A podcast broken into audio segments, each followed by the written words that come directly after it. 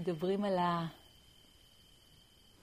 השריון והניפוץ של השריון והאופן שבו החיים מביאים אותנו שוב ושוב אל הפתח הזה של מה עכשיו? להמשיך להיות קטנים וצפופים בתוך השריון שלנו, כמו הלובסטר שרגע לפני שהוא מרגיש די, עכשיו אני צריך לעשות מעשה, והמעשה הוא מעשה של ניפוץ, הוא מנפץ את השריון של עצמו, כדי לגדל שריון שיתאים למידות שלו, גדול יותר, גדול יותר, גדול יותר. ובסיפור החיים של הבודה, אנחנו יכולים לראות את התחנות האלה, שאמרתי קודם, הן אה, תחנות אנושיות שחוזרות בחיים אנושיים. ג'וזף קמבל כתב על זה את מסע הגיבור.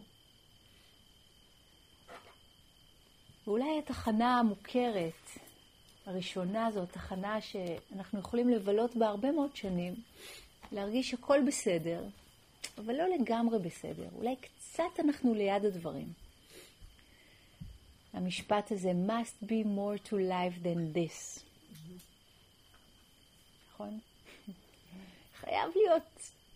מה? זה, בשביל זה באנו לכאן? זה החוזה שחתמנו עליו? פשוט לעבור את החיים ככה במין חצי טייס אוטומטי, human doing, doing, doing, doing, doing. לעשות וי על כל ה... שילמנו את החשבונות, היינו אזרחים טובים, עשינו הכל כמו שצריך. עם כל האין ספור מטלות של להחזיק חיים מודרניים. מסתבר שלא רק מודרניים. לבודה לקח 29 שנה, לפני 2,600 שנה, לנפץ את השריון הזה של הנסיך שייעדו אותו להיות המלך.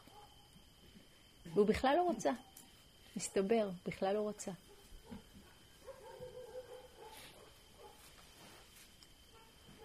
היו לו כמה מפגשים מאוד מטלטלים, כשהוא היה בן 29.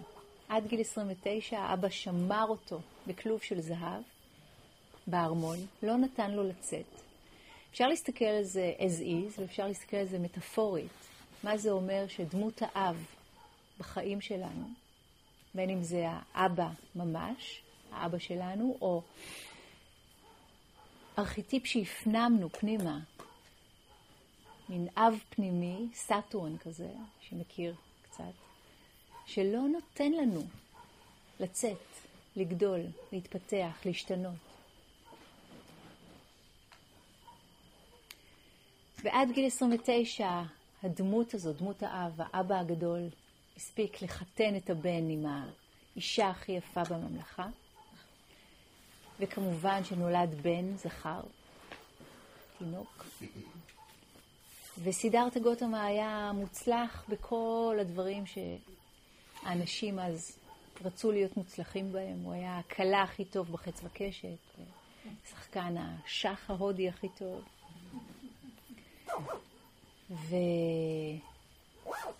והנגן הכי טוב בווינה, מה שזה לא יהיה.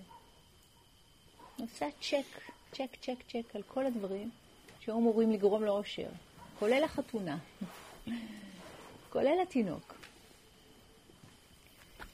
וכשהאבא שלו הרגיש שאוקיי, אולי עכשיו אפשר לשחרר קצת את החבל, ונתן לסידהרתה לצאת יום אחד יום אחד, יום קצר, אחד, מחוץ לגבולות המוכר, הידוע, הבטוח, מחוץ לארמון, תחשבו על זה מטאפורית. כשאנחנו מסכימים או יכולים או מוכנים או משהו בנו מסכים לשחרר ונותן לנו לצאת החוצה, מה יכול להתאפשר? אנחנו יוצאים אל הלא נודע, אנחנו לא יודעים, אבל מובילה אותנו איזושהי כמיהה. אמרתי קודם, יש אנחנו מתחילים לשמוע את הלחישה הזאת, את הלחישה הזאת, את הלחישה הזאת, ויש פרוברב, uh, יש אמרה אינדיאנית שאומרת, If you don't hear the whisper, you will hear the scream. אם לא נשמע את הלחישות האלה בפנים, הם יהפכו לצעקה גדולה. נשמע כבר את הצעקה. אז יכול להיות שזה מה שעבר עליו. אנחנו יכולים רק לנחש ספקולציות, אבל זה לא כל כך משנה. משנה מה עובר עלינו ואיפה אנחנו פוגשות ופוגשים את עצמנו בסיפור הזה, במיתוס הזה, של הזמן עובר, החיים עוברים, ואנחנו שומעים את הלחישה, ומתי נקום ונעשה מעשה? מה צריך לקרות כדי שהלובסטר שאנחנו יסכים לנפץ את השריון כדי לגדול? הרבה פעמים מה שצריך לקרות ומה שקורה בחיים של בן אדם זה סוג של כאפה. מקבלים איזה דיאגנוזה לא כיפית. משהו כואב מטלטל אותנו, פרידה, אובדן, שוק, תאונה חלילה. כל הדברים הכואבים האלה שנכנסים לחלוטין תחת ההגדרה של דוקה. להיות עם אנשים ודברים שאנחנו לא אוהבים, להיות מופרדים מדברים ואנשים שאנחנו כן אוהבים, לרצות את מה שאין לנו, לא לרצות את מה שיש לנו. המצב האנושי. והרבה מאיתנו מאסטרים, פרופסורים, בלהצליח לג'נגל את כל הכאבים האלה בלי לזוז יותר מדי. כי מה שהוא אומר לנו, ככה זה בטוח. עזוב, תשאר בארמון. מה יש לך לחפש בחוץ? הודו, מלוכלך, רועש, ארמון, יש לך פה הכל. יש שפע, אוהבים אותך, מכירים אותך, יודעים אותך ככה, כמו נסיך. מה יש לך לחפש בחוץ? אומרים הקולות הפנימיים. אבל יש שם קול שמתעקש, שלא מוותר.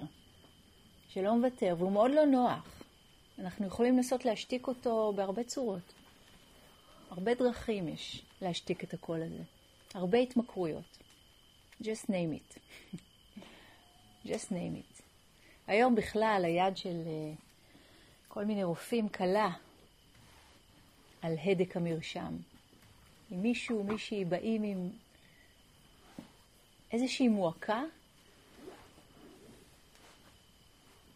בטח שלא כל הרופאים, אבל הרבה. בוא, בוא, בוא ניתן לך משהו שתרגיש קצת יותר טוב. למה לסבול? אבל המועקה הזאתי, ואני מדברת עכשיו באופן כללי, כן, כל מקרה לגופו, ואל תיקחו את זה כעצת מרשם, מה שאני אומרת, אלא יותר כחידה, כמקום לבדוק אותו. המועקה הזאתי זה בדיוק איפה שהכוח שלנו יכול להיות. זה בדיוק הסמן הזה שאומר, יש פה משהו טוב. המועקה הזאת באה מהבפנים שלנו. יש משפט כזה שאומר, longing is a, is a signpost to God. הכמיהה הזאת שלנו זה התמרור שמוביל אותנו. אם השפה שלכם זה אלוהים, אז אלוהים. או לחוכמה, או למימוש. ואיך נדע מה, מה הכיוון שלנו? כשמשהו מרגיש לא נוח, כן? שהתחלנו להרגיש שגדלנו, גדלנו, והדבר הזה שהיה מאוד נוח, הוא מאוד התאים, אולי אפילו הרבה שנים הוא התאים, כבר לא מתאים יותר. וואי, זה כל כך מלחיץ, תרתי משמע. אנחנו נהיים סקוויזד בפנים. וזה זה כל כך התאים כל כך הרבה זמן. מה קרה? מה קרה? גדלנו. זה מה שקרה. גדלנו, השתננו, החיים המשיכו בתוכנו וסביבנו. זה כבר... הפאזל השתנה, מפסיק להתאים, החתיכות הפסיקו להתאים. והתחנה הזאת, התחנה הראשונה הזאת, יכולה לקחת הרבה זמן, כי באמת משהו בנו מאוד מתקשה לוותר ולשחרר. זה מפחיד, שינוי זה דבר מפחיד. אנחנו רוצים את ה-good old נעלי בית שלנו, כורסה של ארצ'י בנקר, מי שזוכר. הייתה דמות כזאת פעם, זוכרים אותו ואת אשתו אידי. זה לוותיקים שעוד זוכרים שהיה כזה דבר אסימונים שנופלים. ואזורי הנוחות שלנו הופכים להיות המקומות שמצרים עלינו. מקומות שמשאירים אותנו קטנים, צפופים, לכודים. And the day came in which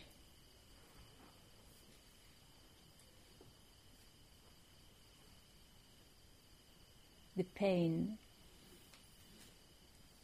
it took to stay tight inside the bud was more painful than the risk it took to blossom.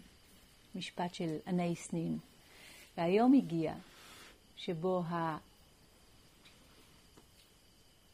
הסיכון להישאר צפופים, קטנים, מכווצים בתוך הניצן, היה יותר מכאיב מאשר הסיכון לפרוח. עד שזה לא יהיה מכאיב, לא נזוז. הרבה פעמים זה ככה. תכלס, בדרך כלל זה ככה. בשביל זה הבודה דיבר על הדוקה כעל האמת הראשונה. לא רק כי היא פשוט קיימת בעולם שלנו ובחיים שלנו, גם זה. קודם כל לדעת, זה מה שזה. יש דוקה. בחיים של בן אדם, דוקה זה מילה בפאלי, שפה אחות לסנסקריט, שאומרת אי נחת, חוסר סיפוק, מתח, לחץ, תעוקה, כאב, סבל. להיפרד מדברים שאנחנו אוהבים, אנשים שאנחנו אוהבים, להיות עם דברים ואנשים שאנחנו לא אוהבים, לקבל את מה שאנחנו לא רוצים, לא לקבל את מה שאנחנו כן רוצים. זה, זה המילים שלו, הוא המשיך ופירט לידה, הזדקנות, מחלה, מוות, דוקה. אז יש דוקה. זאת האמת הראשונה. הוא אמר, יש את הדבר הזה. צריך לדעת את זה. במקום להסתתר מאחורי, או לצפות משהו בנצנצים, או לברוח ולשכוח ולהתמכר, ו... יש סבל. יש את הדבר הזה. יש סיבה, האמת השנייה, יש סיבה. היא לא סתם ככה מגיעה אדוקה. יש סיבה, סיבות. ובקלאסיקה הבודהיסטית, הסיבה היא היאחזות, היצמדות, שמגיעות מבורות, מחוסר הבנה בסיסי עמוק, עמוק עמוק עמוק של החיים. וההיצמדות יכולה להיות לדברים חומריים, ויכולה להיות מאוד מכאיבה כשהיא היצמדות, האחזות בדעות, רעיונות, עמדות, השקפות שיש לנו. בדרך כלל זה הסיפור. בדרך כלל זה הסיפור. היצמדות, היאחזות באנשים שאנחנו אוהבים.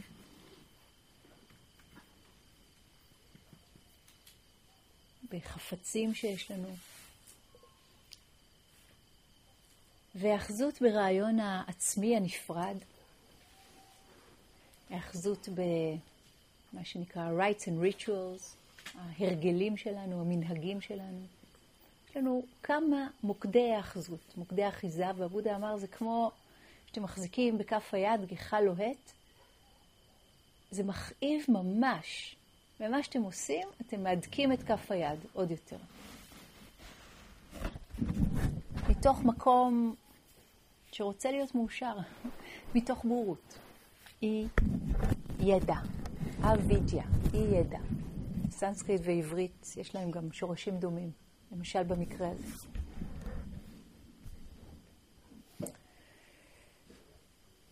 אז כשהסבל והכאב נהיים חזקים, ממש,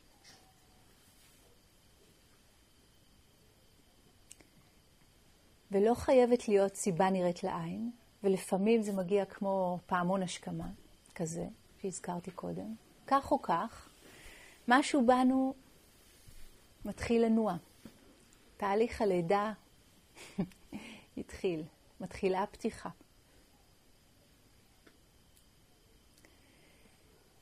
וזה, לפעמים מדברים על השלב הזה כשלב שיכול לקחת חיים שלמים. חיים שלמים.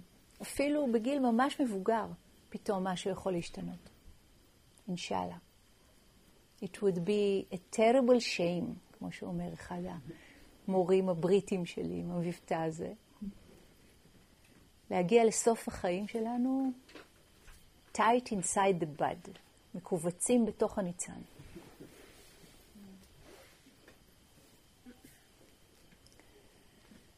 והתחנה הזאת, התחנה הראשונה במסע הגיבור,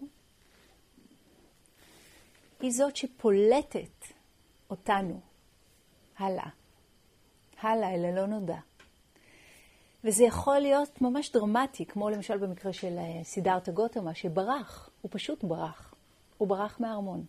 הוא ברח מהחובות שלו, הוא ברח מהזכויות שלו. הוא ברח מאשתו ומהתינוק ומהאבא ומכל מי שהוא היה. כל מי שהכיר אותו ואיך שהוא הכיר את עצמו.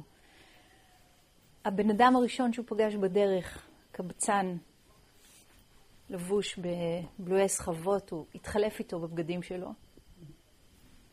הקבצן בטח חשב שזה יום המזל שלו, זכה בלוטו, קיבל בגדים של נסיך, נתן כמה בלועי סחבות. ו... סידרתא גותמה פצח במסע רוחני, חיפוש של שש שנים. הוא בעצם, אפשר להגיד, הפך את אורו 180 מעלות. כן? מפץ שריון גידל דמות אחרת, הפך להיות נזיר נודד, מחפש רוחני. ישב עם טובי המורים של הזמן שלו, הגיע, שניים, כן? הגיע למדרגה הגבוהה שלהם, פגש חמישה חברים כמוהו, שתרגלו בדיוק כמוהו, כן? ביער, במשך שש שנים. הם, הם היו החבורה שלו, הסנגה שלו. והייתה בו מספיק אינטגריטי כדי להסתכל פנימה ועם יד על הלב לראות שהוא לא הגיע לאן שהוא רצה להגיע. הוא לא השתחרר. הוא לא הגיע אל החופש שבהיעדר הדוקה. כי האמת הראשונה אומרת, יש דוקה. האמת השנייה אומרת, יש סיבה לדוקה. attachment, אחיזה שבאה מבורות. האמת השלישית אומרת, יש לזה סוף. יש לזה סוף.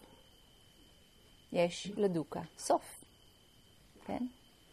קוראים לזה נירוונה. זה לא הלהקת רוק. נירוונה בסנסקריט זה כיבוי, דעיכה.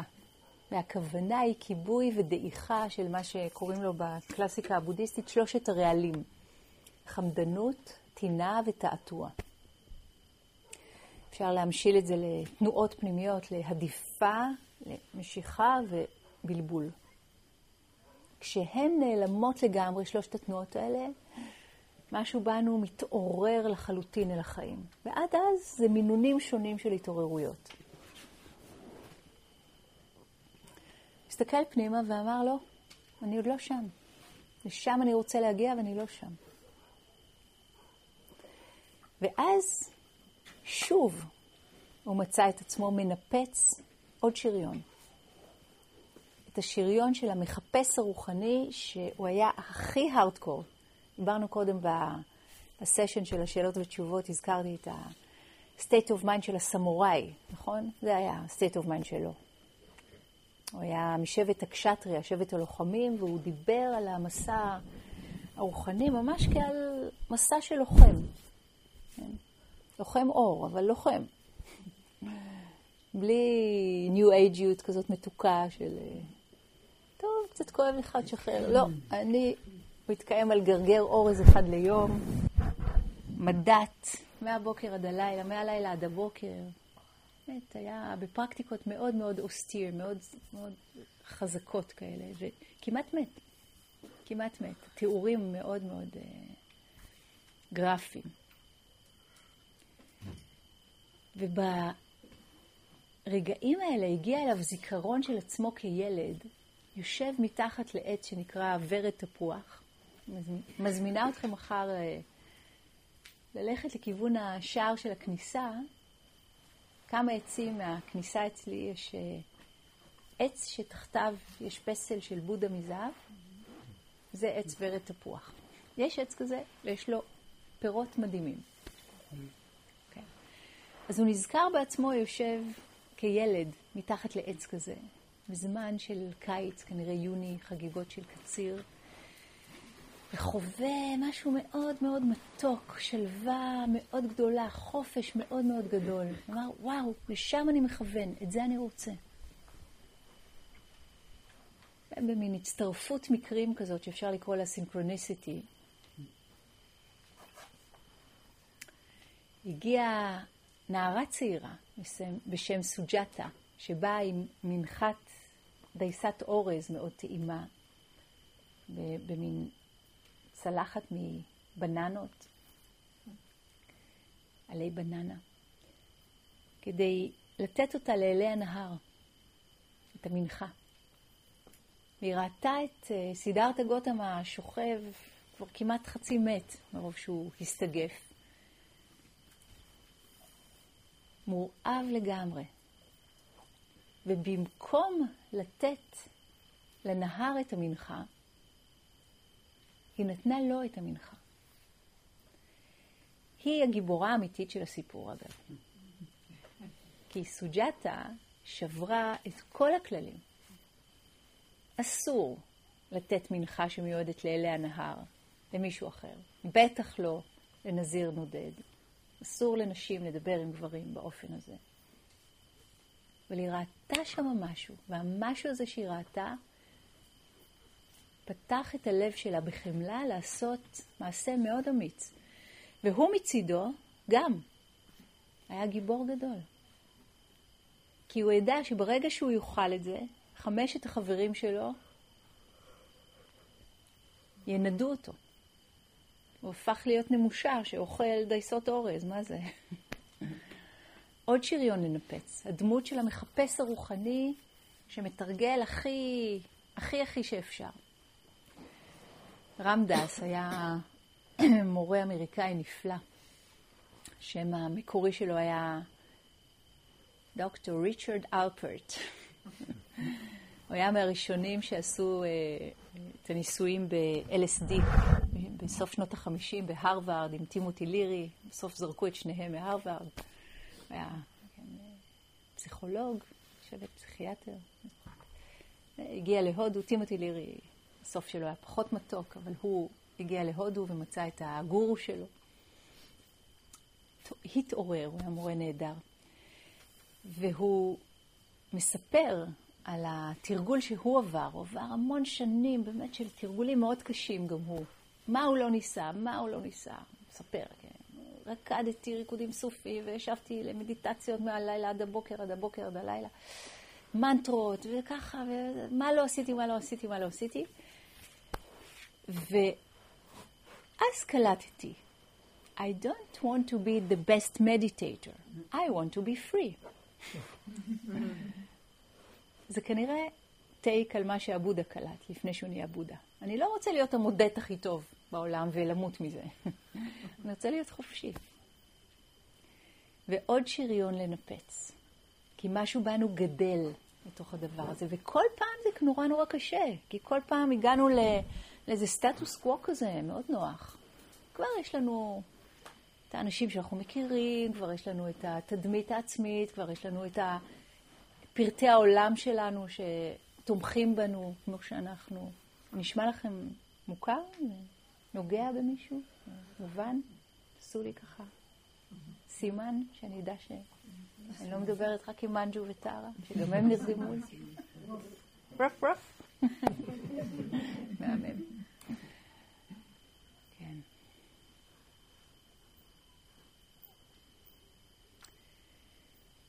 תסתכלו על החיים שלכם.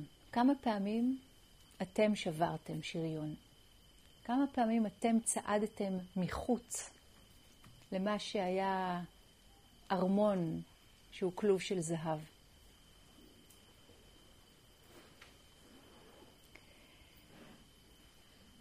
והזמן הזה של לצאת החוצה, הרגע הזה, שיכול להתמשך הרבה זמן, לצאת החוצה אל הלא נודע, אנחנו לא יודעים מה כן, אבל אנחנו כבר יודעים מה לא. זה הרבה מאוד. אנחנו יודעים מה לא.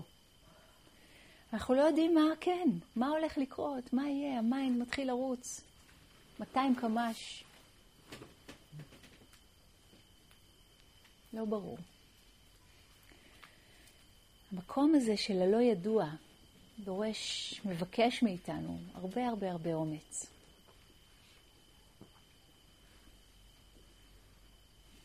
להסכים שוב ושוב לחצות את הסמבטיון הזה, את הפחדים אולי הכי גדולים שלנו.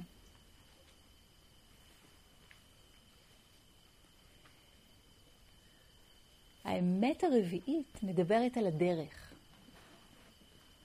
מהי הדרך להגיע אל החופש?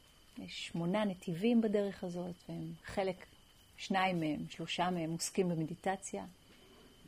אחד מיינדפולנס, אחד סמאדי, ואחד מדבר על המאמץ הנכון.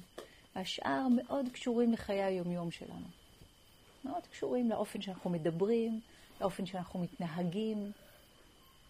אלה מובילים אותנו אל החופש. זאת אומרת, איך אנחנו חיים את חיי היומיום שלנו? בכל רגע ורגע, להגיד חיי יומיום זה, זה, זה, אני חושבת שזה כינוי נורא משונה. כאילו זה עושה אותם פחות קדושים, פחות מקודשים, פחות רוחניים, פחות... מה יש לנו מעבר לדבר הזה, ברגע הזה, כשהדוד מתקלקל והשכן מגיע והחשמל וה... כל הדבר הזה שקורה, life. This is sacred. האופן שבו אנחנו נותנים את עצמנו לרגע הזה. This is sacred. וזה לא טוב, בואו ניפטר מכל מה שעכשיו מציק לנו כדי שנוכל לשבת למדיטציה, כי זה הדבר הרוחני והאמיתי לעשות. לא? כל רגע, כל אינטראקציה, כל מפגש שלנו עם עצמנו ועם אחרים ועם העולם, זה זה. זה.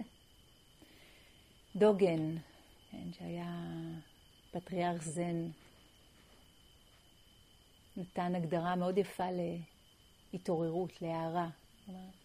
הערה זה להיות באינטימיות עם כל הדברים.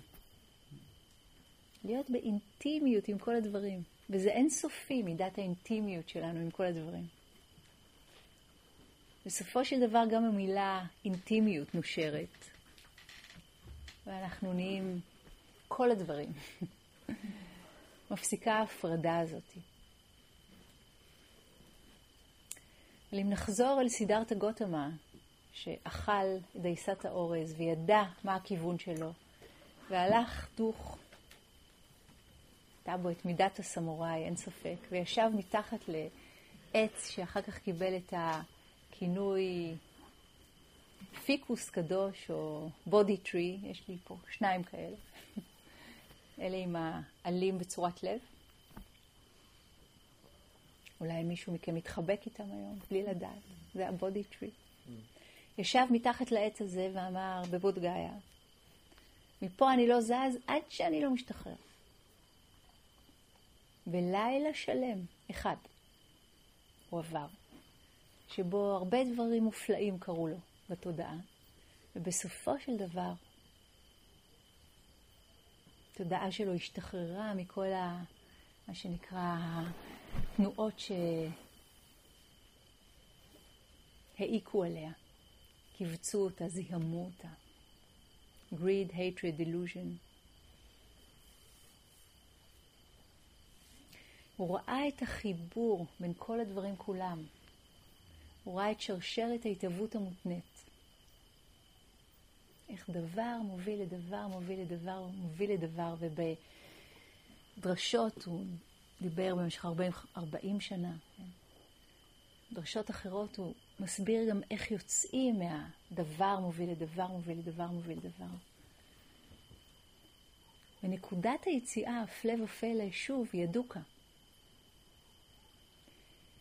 כי הדוקה יכולה להוביל לעוד דוקה, כשאנחנו מתבלבלים ותוקעים בעצמנו עוד חץ ועוד חץ ועוד חץ ועוד חץ ועוד חץ ועוד חץ, והעולם שלנו הופך להיות, וואו, קשוח, ממש.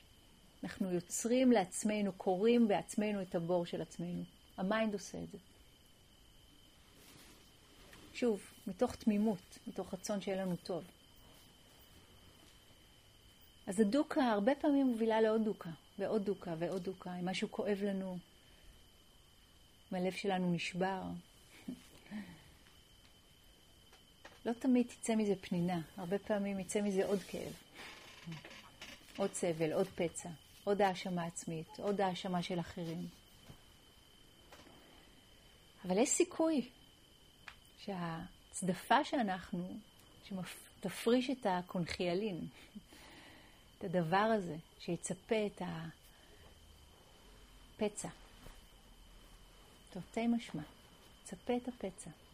וואו, זה ממש אותה, אותם, כמעט אותן אותיות. נשמע אותו דבר.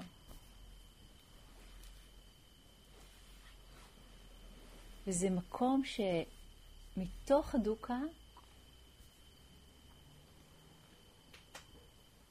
משהו בנו מוותר, מתמסר, נולד אמון. נולד אמון. זה מה שהוא ראה, נולד אמון.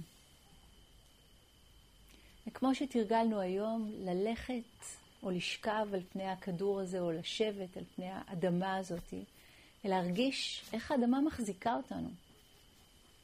לא סתם תרגלנו את זה ככה. כן? אנחנו כל הזמן עובדים בתרגול ובלימוד הזה לשנות את מצב הצבירה של ה mind, לקחת אותו מהלא מיטיב אל המיטיב. הלא מיטיב הוא הרבה פעמים באוטומטים שלנו. להסתכל על העולם בעיניים של חוסר או צמצום זה לא מיטיב. להסתכל על העולם כאדם לאדם זאב זה לא מיטיב. להסתכל על העולם מתוך מקום מכווץ, קטן, מגביל או מוגבל, זה לא מיטיב. להסתכל מתוך חרדה, זה לא מיטיב. מה כן מיטיב? איכויות הלב, למשל. אהבה, ידידות, חמלה, רצון טוב, איזון, נתינה. אז כל פעם אנחנו כמו לוקחים את ה mind שלנו לכיוון המיטיב, כל פעם בדרך קצת אחרת, שמשנה את האופן שבו, שבו אנחנו משקיפים על העולם, נקודה של השקפה. שהזכרתי קודם, את אחד ממוקדי האחיזה זה אחיזה בעמדות, דעות, רעיונות שיש לנו. ומה משתנה? הראייה משתנה. זה הדבר היחיד שמשתנה. הכל נשאר אותו דבר. הכל נשאר אותו דבר. ורמדס אומר, אחרי חיים שלמים, אמר, כבר לא חי, חיים שלמים שמדדתי ושרתי מנטרות ועשיתי את זה ועשיתי את ההוא, ומה הוא לא עשה? הוא ישב עם הגורו שלו שנים והודו אכל, אכל ממנו מרורים וקש וככה.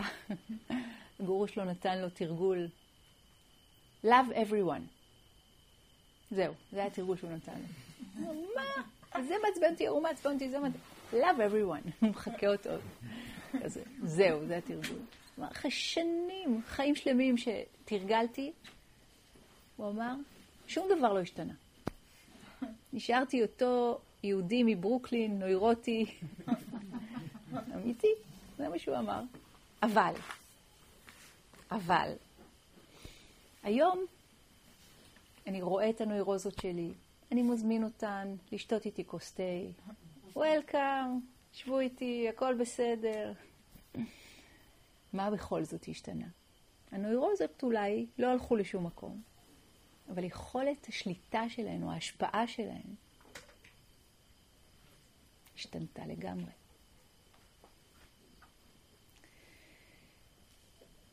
אז במסע הגיבור שלנו, דיברתי פה רק על שתי תחנות. יש עוד, יש עוד. דברים שאנחנו פוגשים כשאנחנו יוצאים על הלא נודע. המאבק בשדים, בדרקונים, אחר כך החזרה הביתה. חזרה הביתה. הטורים, בפרסים שצברנו בדרך, אבל חוזרים הביתה, לאותו מקום שממנו התחלנו. מעולם לא עזבנו אותו בעצם. כל המסע הזה, מסע מעגלי, אבל אי אפשר היה לא לצאת אליו. חייבים לגדול.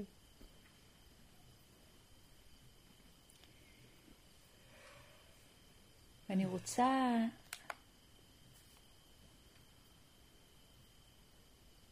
לסיום להגיד עוד כמה מילים על הדוקה.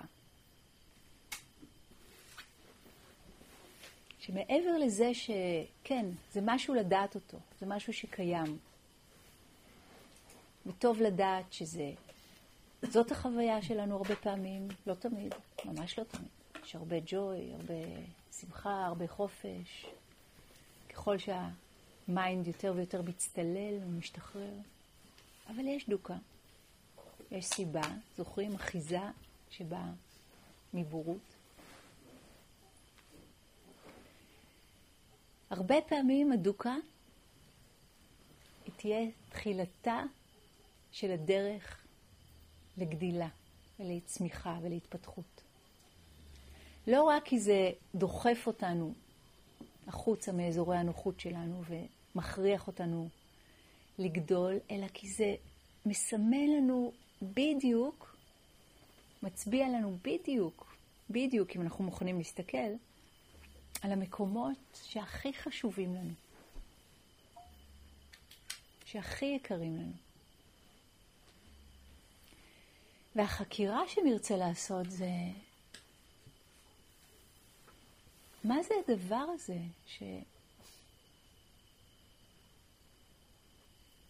שמכאיב לי עכשיו? מה מכאיב לי עכשיו? מה רץ לי במיינד, מהו הסיפור שרץ לי במיינד, שגורם לי לדמעות? מה הסיפור שאני מספרת לעצמי, שעומד ביני ובין ה-well-being שלי? לא כי הוא גוף זר, אלא כי הוא שליח. הוא שליח. שבאה מהמעמקים שלנו לספר לנו את הכיוון לגדול.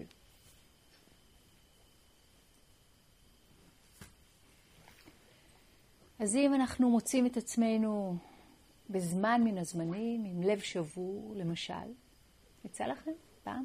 די שוב. לבבות חייבים להישבר. ככה הם גדלים, אותו דבר. אחרת נשאר בתוך השריון. מה עשינו בזה? נכון, מנג'ו? הלב השבור מראה לנו שאנחנו אוהבים את השלם, רוצים את האהבה. משהו בנו רוצה בסך הכל את האהבה, את הקרבה, את החיבור, את האינטימיות. Yes? אתם איתי?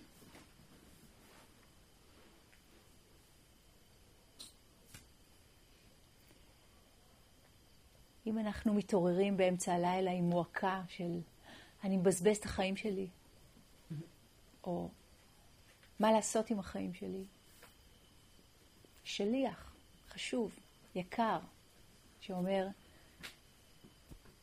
החיים האלה הם יקרי ערך.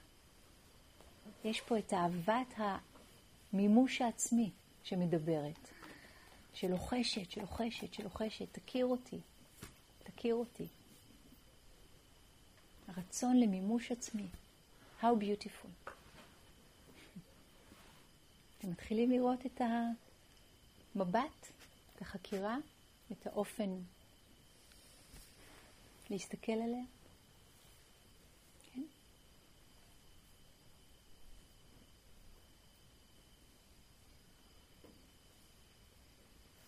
משהו בנו אומר, חיים בדירה זה צפוף לי, צר לי, מחניק לי. מה עושים? מה עושים? אולי נחליט שכל יום יוצאים להליכה בטבע. משהו בחיבור למה שנקרא טבע קורה לנו. אז לפעמים זה יכול להיות עד כדי כך פשוט, ולפעמים זה יכול להיות משנה עולמות. אבל בכל מקרה, let's hear the whisper. let's hear the whisper. מה חשוב לי? מה יקר לי בחיים האלה? אם יש לי רק את היום הזה לחיות, מה הייתי רוצה שיהיה בו?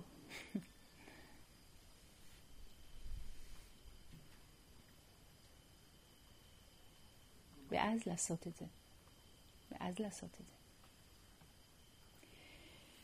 אז בואו נשב עם המילים האלה עוד כמה רגעים בשקט.